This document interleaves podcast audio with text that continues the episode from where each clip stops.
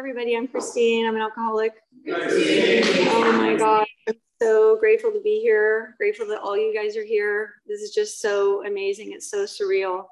All this amazing energy just all night throughout this whole thing is just, and I see all these beautiful smiling faces. It's just so wonderful. And welcome to the Zoomers. Welcome to the newcomers. So glad that you're here, visitors. And um, actually, I have a really amazing story. The fact that um, Kevin is here is, is, is just a miracle. Um, before I go into that, though, I have something I'd like to read real quick. Um, anyway, so um, every morning um, I read with one of my sponsors. I'm in multiple programs. and um, yesterday morning, we were reading out of the uh, 24 Hours a Day book. And in reading this, I was like, oh my gosh, this is right in alignment with everything that I'm experiencing because of the gifts of Alcoholics Anonymous. And I just thought that it would be a good kind of opening. Uh, October 23rd, AA thought for the day. Third, we have learned how to be honest. What a relief. No more ducking or dodging, no more tall tales. No more pretending to be what I am not. My cards are on the table for all the world to see. I am what I am, as Popeye used to say in the comics. I've had an unsavory past. I am sorry, yes, but it cannot be changed now. All that is yesterday and is done. But now my life is an open book. Come and look at it if you want to. I'm trying to do the best I can I will fail often, but I won't make excuses. I will face things as they are and not run away. Am I really honest?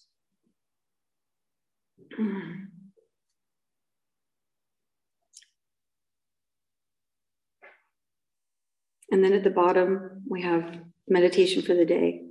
Though it may seem a paradox, we must believe in spiritual forces which we cannot see more than in material things which we can see if we are going to truly live.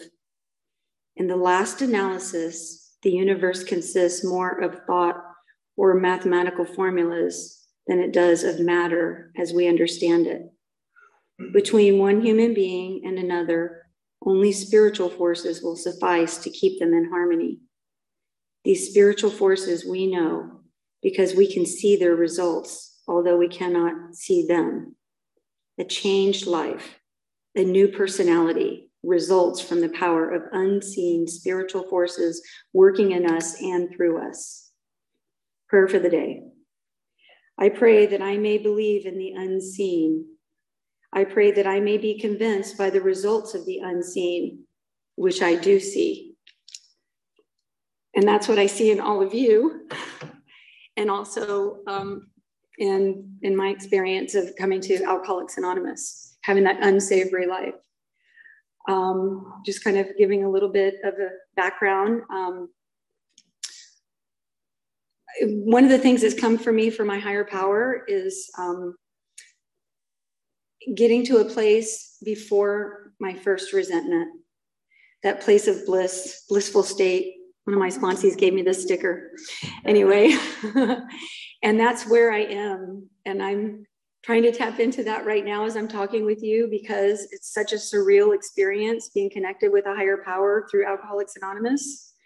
And what it took to get here is so amazing that now, like when Anna, thank you so much for asking me to do this, because when I started to think about it, unfortunately, because I practice not thinking a couple of weeks ago, thoughts kept coming into my mind about what to share and in the past, I would always just discard those thoughts because I just want to stay blank. I'm not thinking. I'm trying to just be in the moment, be in the present moment, and not project into the future, blah, blah, blah, blah. Anyway, so, but they just kept coming. It was like waves of information. So I decided to start writing them down.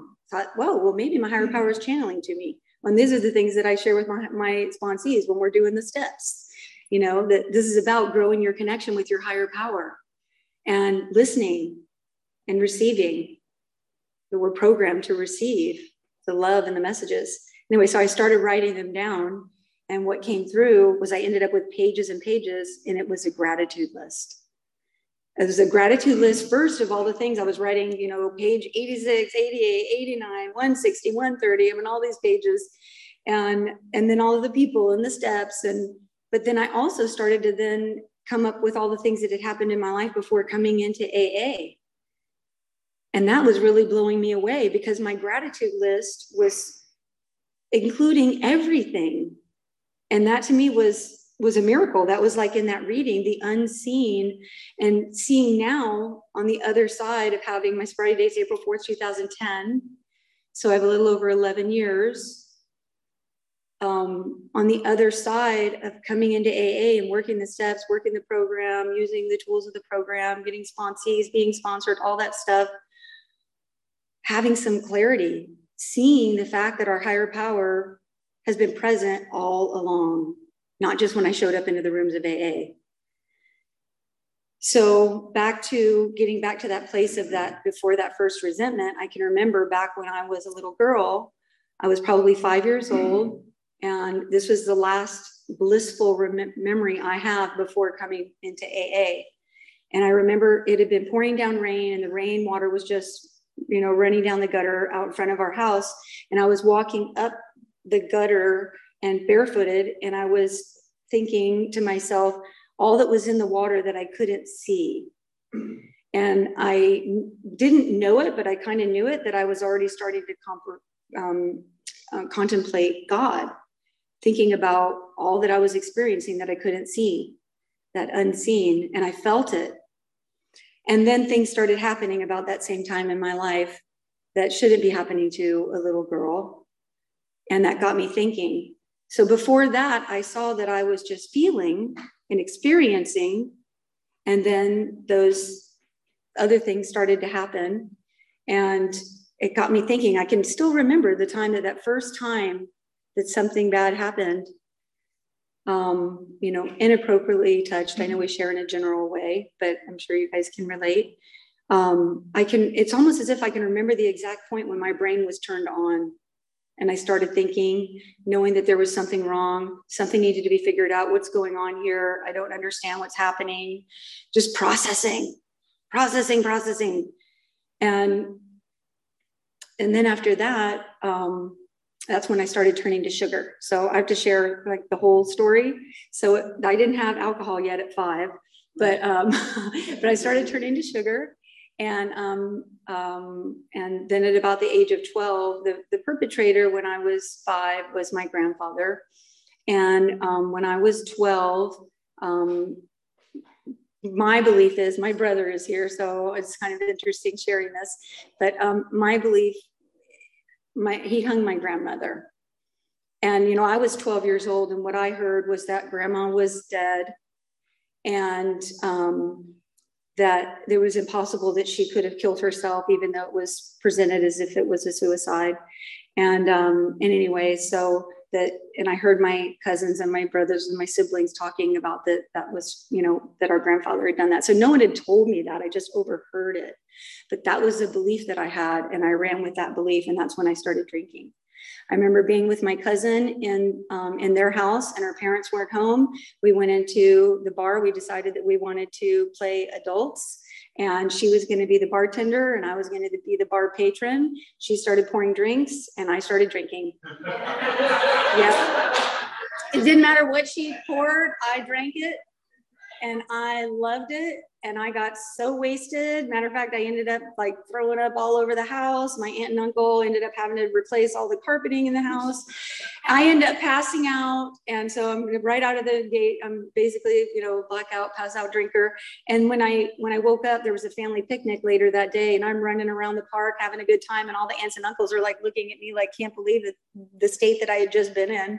And then I'm now I'm out there just running around. Anyway, I got grounded for a year for that. My mom was really good. Yeah, my mom was really good at um, uh, she really held me to that one year of being grounded and uh, and I just my disease I needed to consume things because I was constantly thinking and I had these other things that were going on.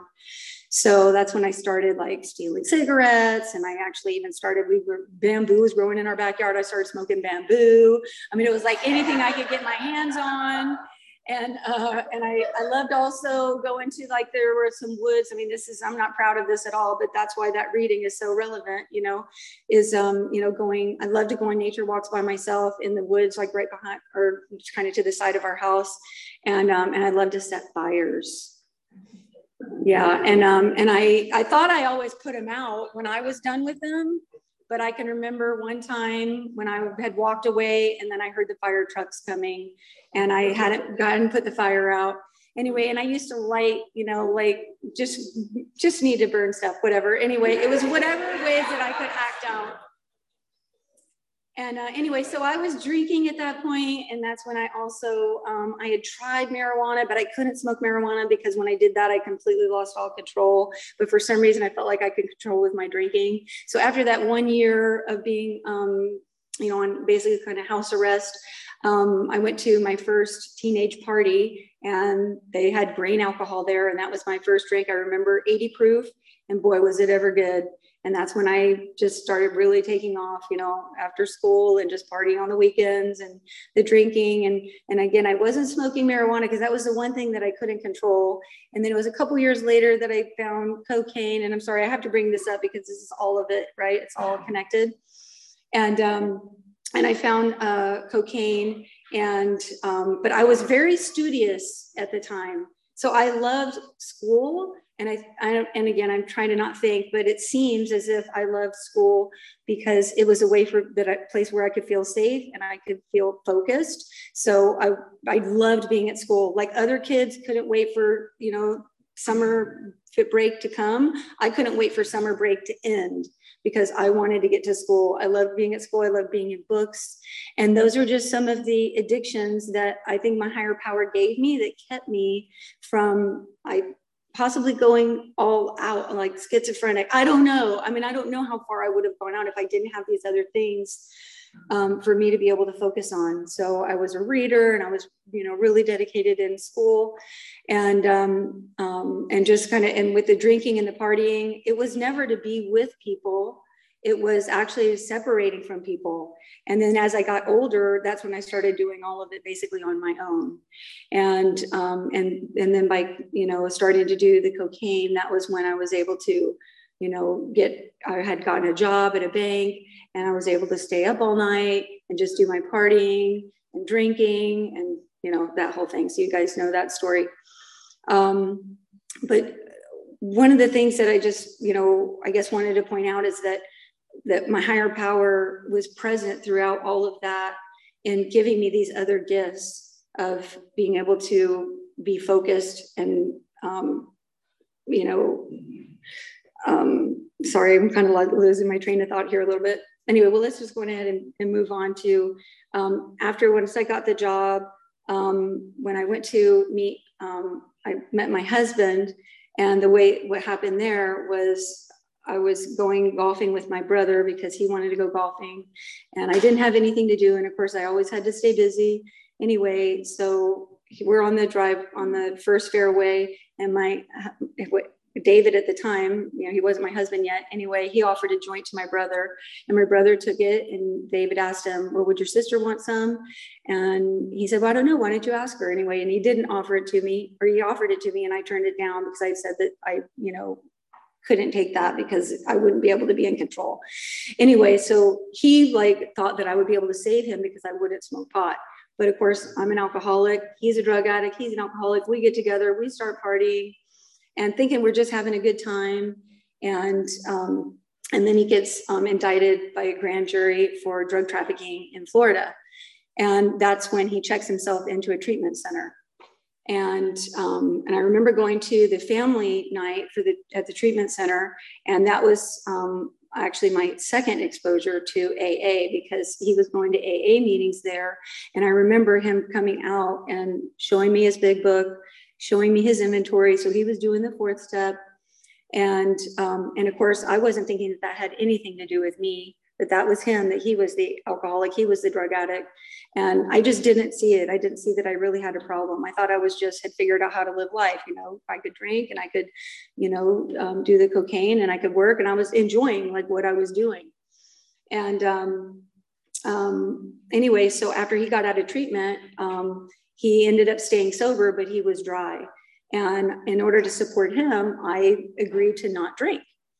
And so um, that lasted for a couple of years. But at the time, I was really involved in my food addiction, my sugar addiction, and it had really taken off. So I was kind of bouncing between anorexia and bulimia.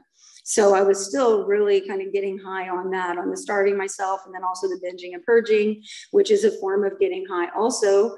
And I did that for a few years.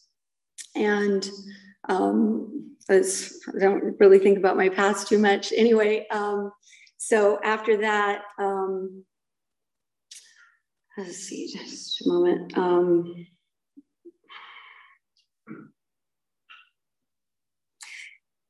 I guess at this point, I'm just going to share where I am today because the not thinking is what I've really been practicing. And coming here to share tonight I've got really, really nervous and I got to overthinking all of it. And um, and I've really enjoyed, you know, the experience of not thinking, which means trusting God and just being in the present moment. And here I am going back and I'm trying to think about the past and what was it that happened when I've kind of let all of that go.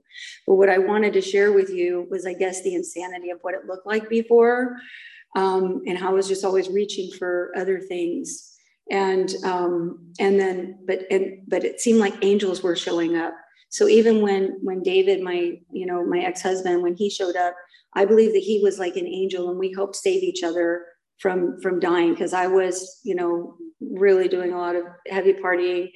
And um, and when he showed up we kind of settled each other down for a bit.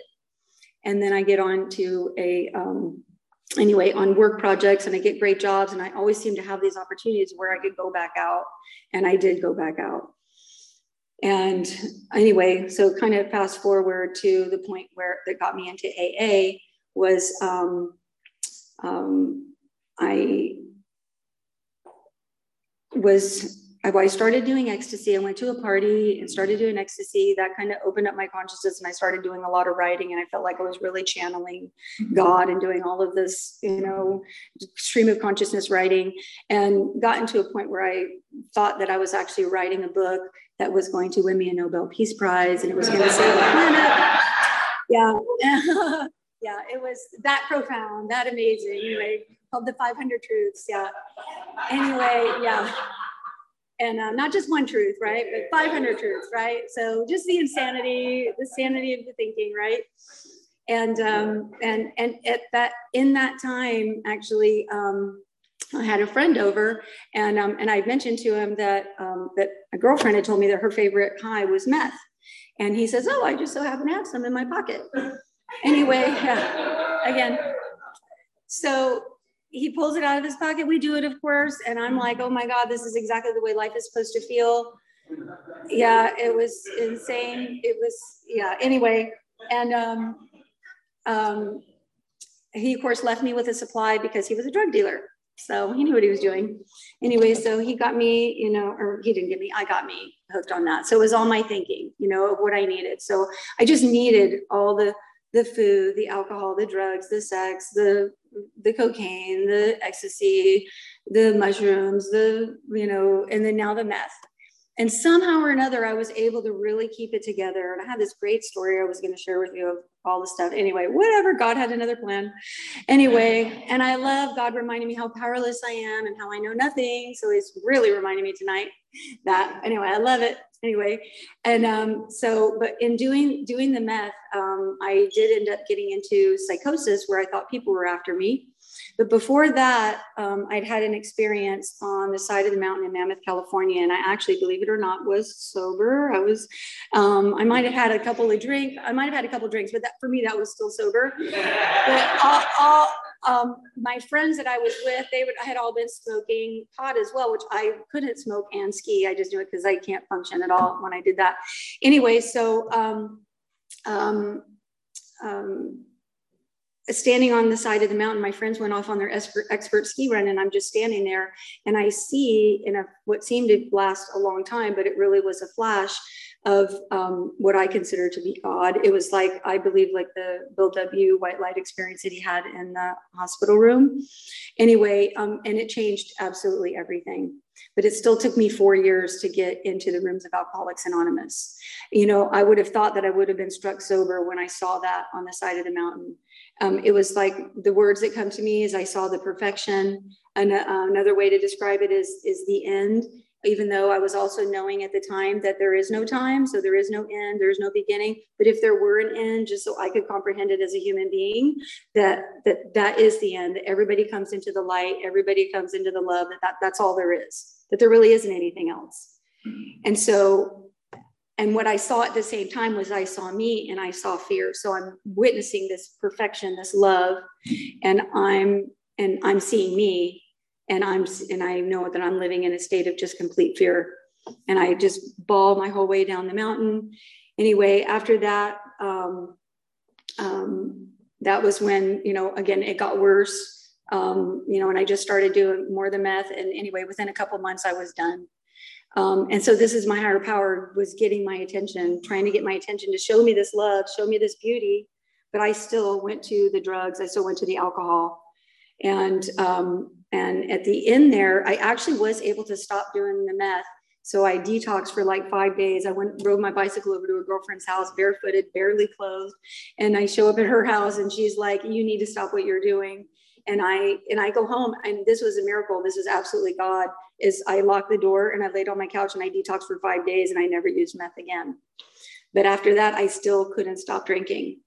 I was I was riding my bicycle to the liquor store at 6 a.m. every morning, uh, barefooted. I've lived at the beach anyway, and uh, buying my tequila. So that was my that was my my my final my final drink. Anyway, um, but I was still uh, somehow or another getting off the meth. I was still in psychosis um, so anyway, I don't understand how all of that works and the alcohol still perpetuating that or whatever. But I was at Starbucks one day and this guy comes over to me and he says, God told me to come talk to you. And I was like, oh my gosh, that's amazing. Sit down, let's talk.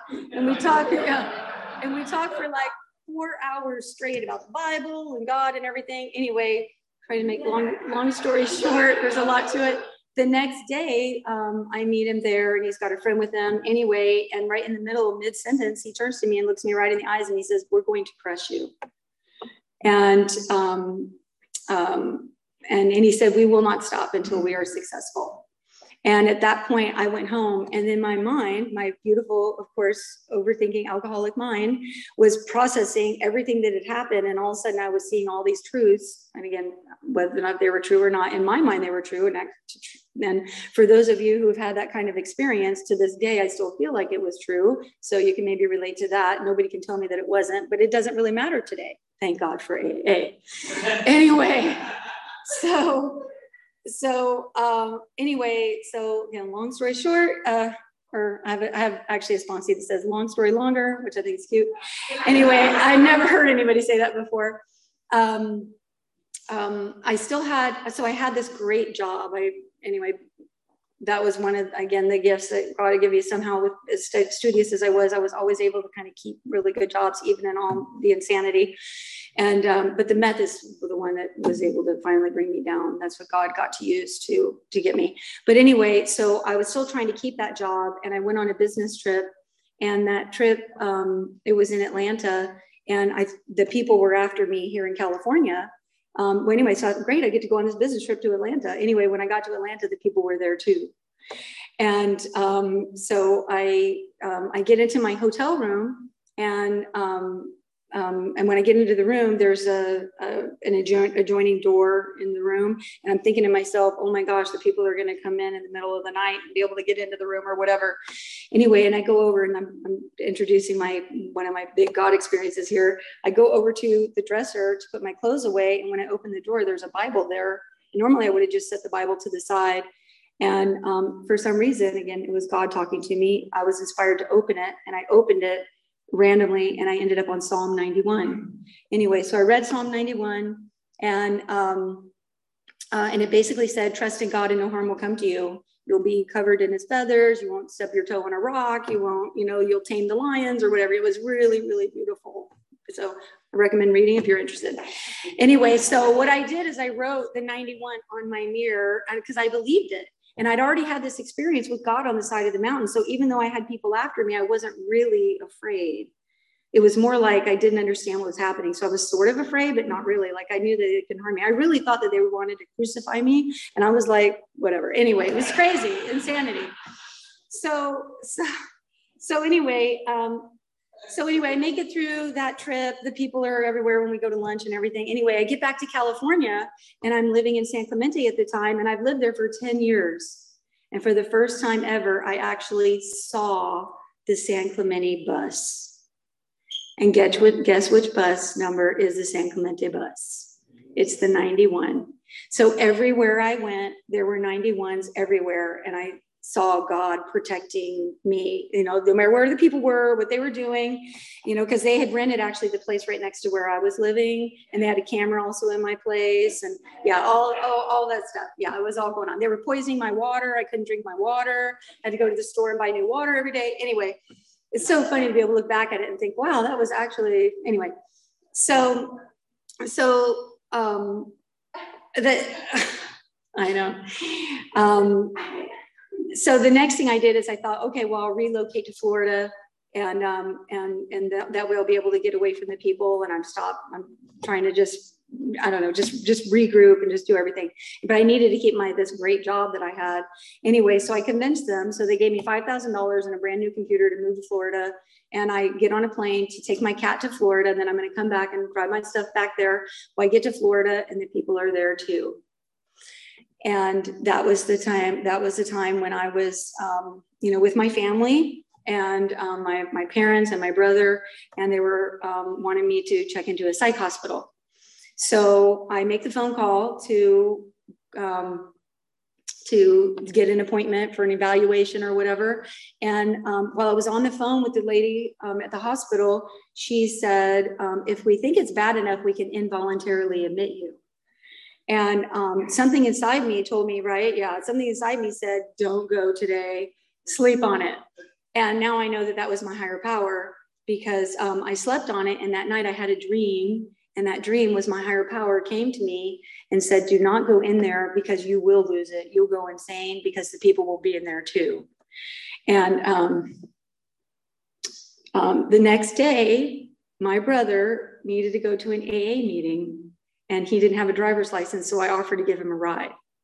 And that's how I got into my first AA meeting. And I felt safe. I was in, it was in Inverness, Florida. I didn't know anybody except for my brother there, but I felt totally safe. I felt totally protected. I even thought some of the people were in there too, but it didn't matter. I absolutely believed it. I believed, you know, that I felt safe. Anyway, so I went to meetings every day. I just completely surrendered to that.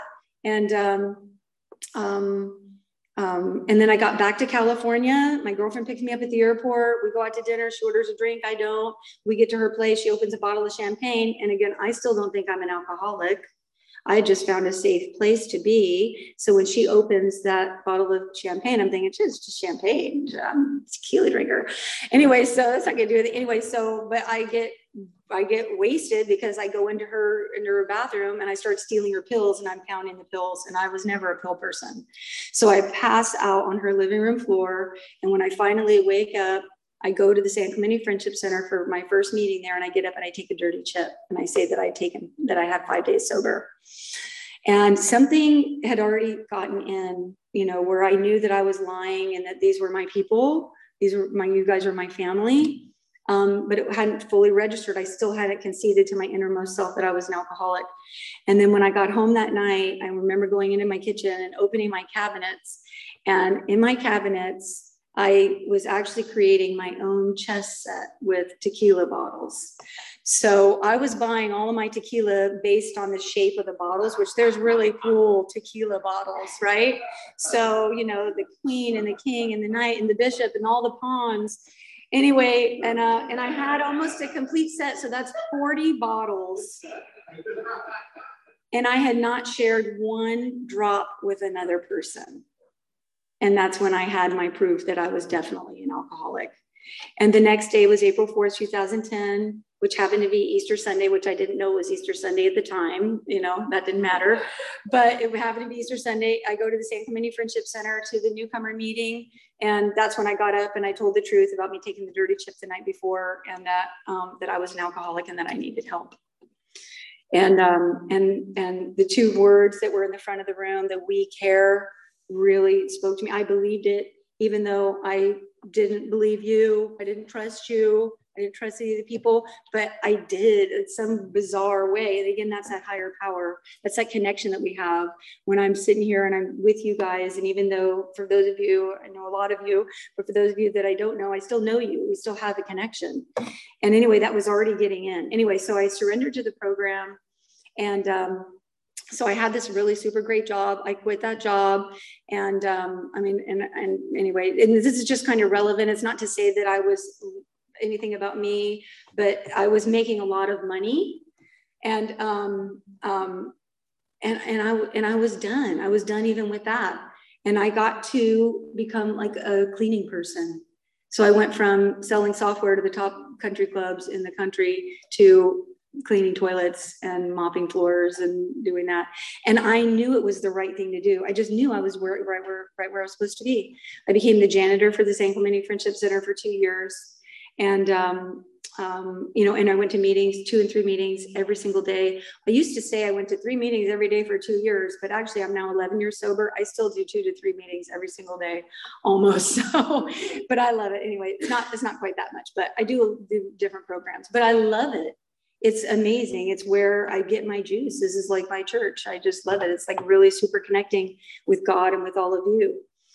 Um, anyway, I got, um, uh, of course, I got a sponsor, started doing the steps. She was hardcore big book, which was exactly what I needed because um, I was, you know, still the people. The people were still everywhere. The people were in the rooms. And she didn't want to hear anything to do that, you know, with, with the people. And it was great. She just kept me back on this step. Yep if I started talking about the people or talking about anything, she just brought me right back to the big book and it was amazing. And one thing I do find is interesting, you know, one of my favorite drugs was Molly, of course, and her name was Molly. So I thought that, was my that was my my higher power working in mysterious ways. uh, anyway, um, so uh, got service commitments. So for anybody who's new, you know, that's one of the biggest things was absolutely getting service commitments. And then I fell in love, of course, with the big book, Alcoholics Anonymous. I still love that book. My big book is literally falling apart. This is just, this is a third edition. I have two different copies. And um, my fourth edition that I use, you know, working with others is literally falling apart. It's talking to me all the time. And in that same way, so before when the people were there, now it's, I hear you that unseen that it's almost like my and that's the trippy part it's like my higher power got my attention in a way that you know what was it going to take to get my attention? It took me getting into, into psychosis and seeing these people after me or whatever to finally bring me down. And that's just to say how big my ego was right?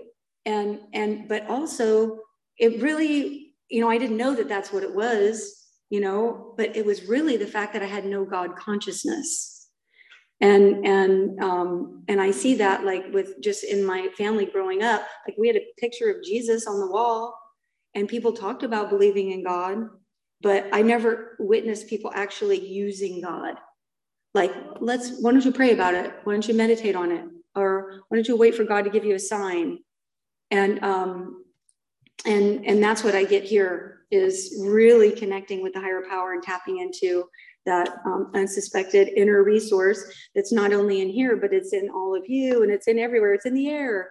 And which, you know, kind of brings me to some of the gifts that also have been given, you know, in working the program.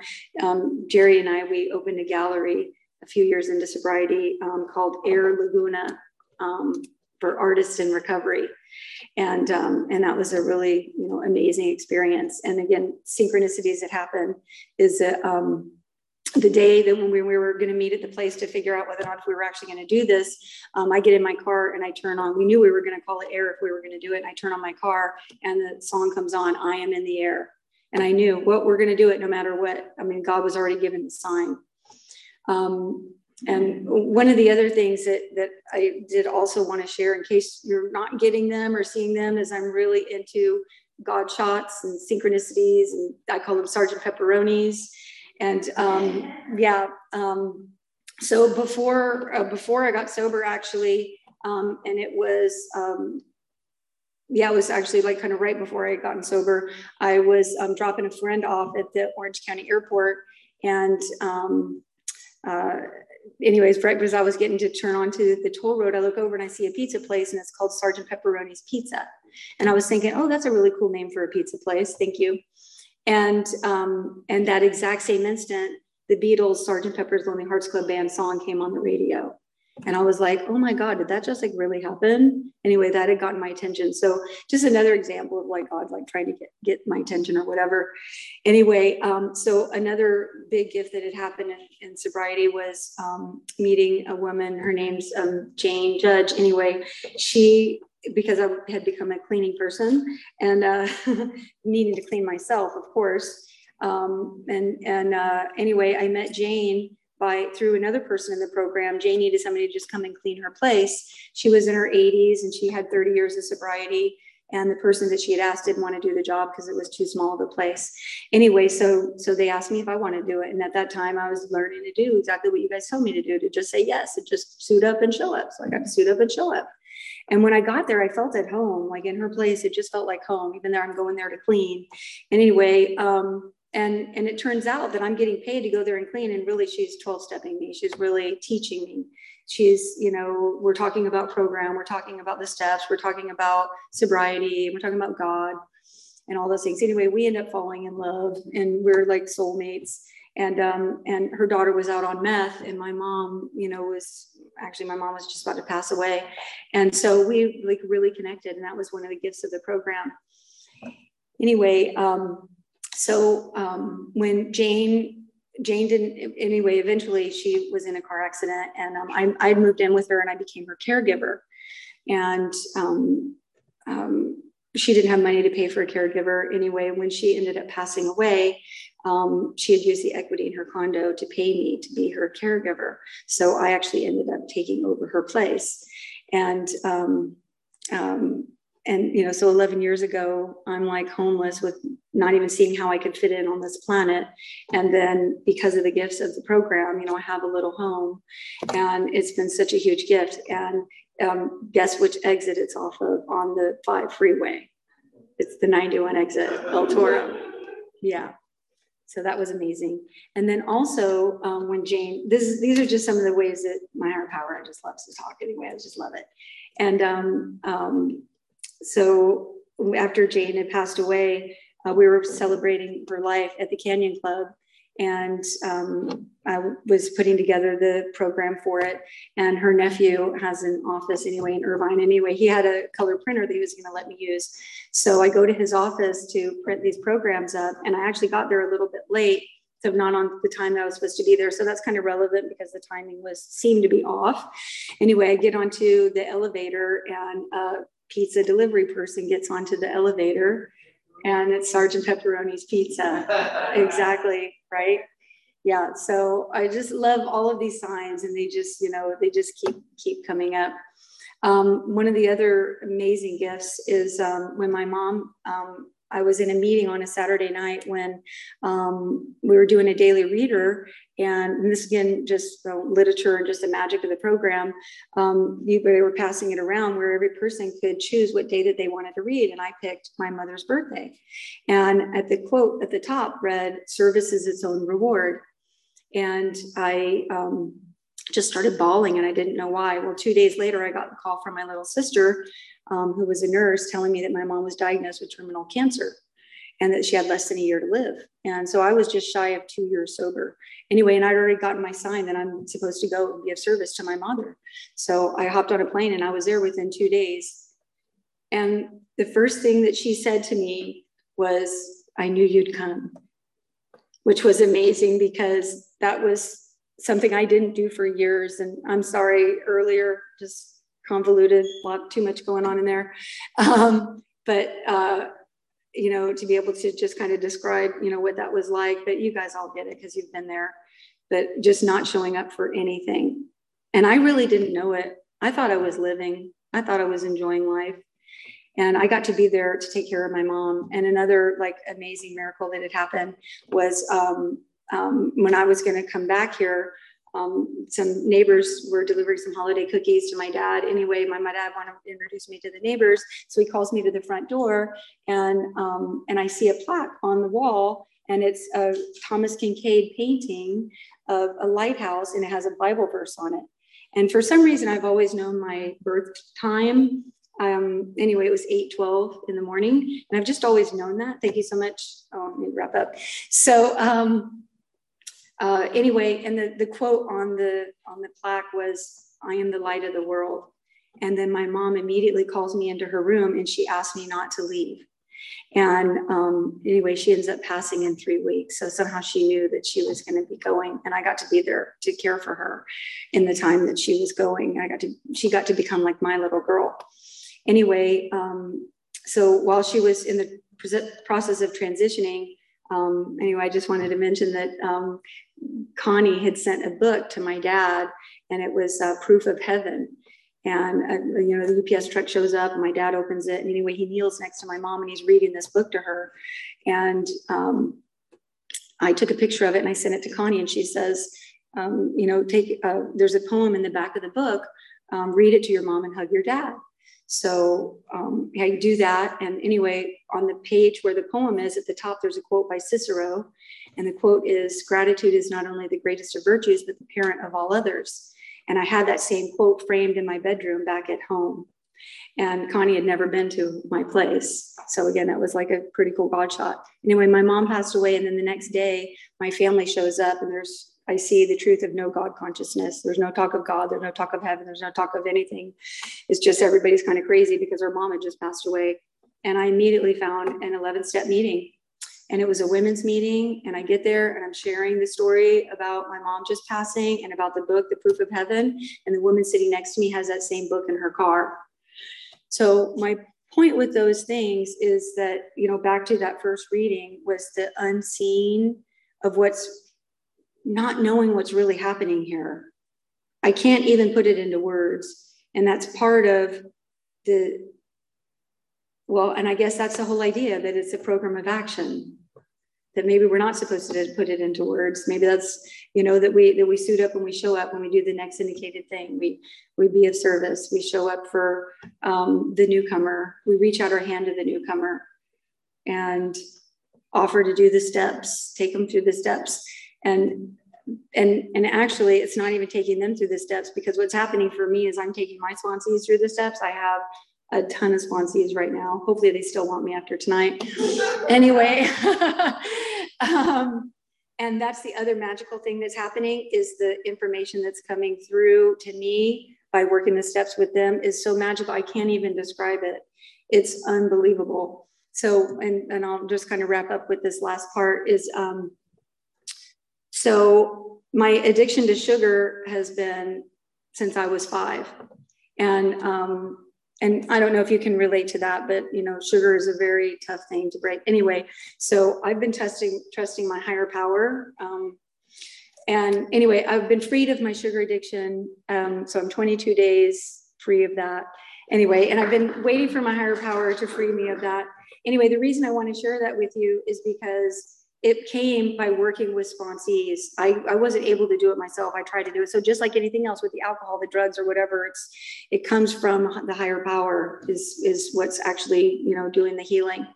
And um, anyway, I had a, a we were studying tradition three, which of course um, the only requirement for membership is a desire to stop drinking. And what I saw in the truth, so this isn't really about the sugar, it could be about anything, alcohol is that did I really have the desire to stop the behavior? And I got to really look at it that I didn't really have the desire to stop the behavior. But once I saw that, then I was able to separate from it. And then the next day, I had a sponsee call me about the fourth step and wanted to look at her part, you know, as you go through go through the columns. And we're reading on page 67, and there's half a sentence that's changed my life. So this might uh, this maybe work for you, but in the last three weeks, it's totally changing my life. And it's we put out of our minds the wrongs others have done. And so when I was helping my sponsee figure out how to see her part in her past and all of her resentments, what I heard from my higher power was my higher power was telling me that's the way to live. Put out of your mind the wrongs others have done. Put, you know, so, and actually put out of your mind the wrongs or don't even let the wrongs in. And that's one of the reasons why I think I was having a difficult time going back into my past and because I'm trying to really keeping my mind clear and not even going back to the past. And there, there, there is nothing wrong. You know, I'm up here trying to say, oh, that shitty back life that I had before, which really wasn't true because it's got me to where I needed to be. I love Newton's third law. You know, for every action, there's equal and opposite reaction.